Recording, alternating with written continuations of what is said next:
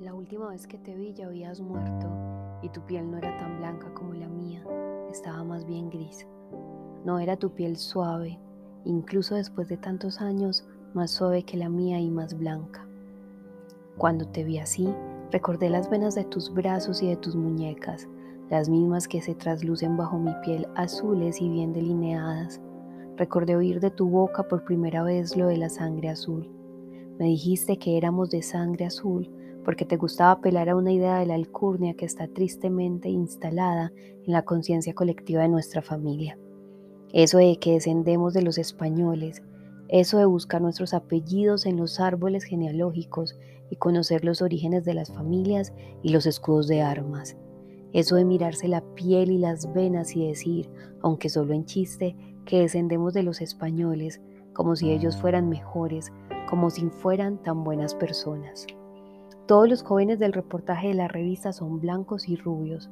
Seguro que si uno se acerca con un buen lente, tienen la piel tersa y debajo se traslucen sus venas azules como las nuestras.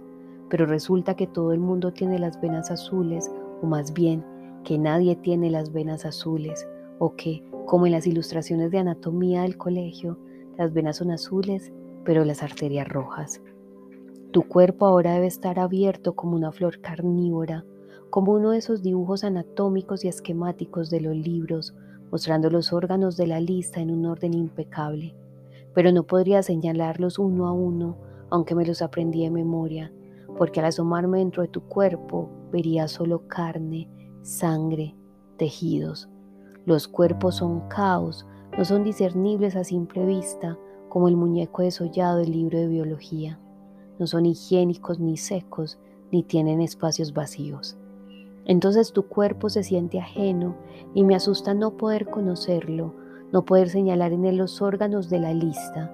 Y me asusta luego no saber quiénes irán por ahí con tus órganos dentro, como si fueran de ellos y no prestados. ¿Será que si me los cruzo en la calle los reconoceré? Claro que no. Así no funciona la ciencia y tú hiciste esto en nombre de la ciencia, por la ciencia, aunque creo que lo de la ciencia más bien lo dijo el papá, cuando señaló que ser donante era ayudar a la ciencia, como si la ciencia fuera algo o necesitara ayuda. Y tú dijiste que sí, que así por lo menos evitabas que alguien más muriera y no se desperdiciaban tus órganos buenos.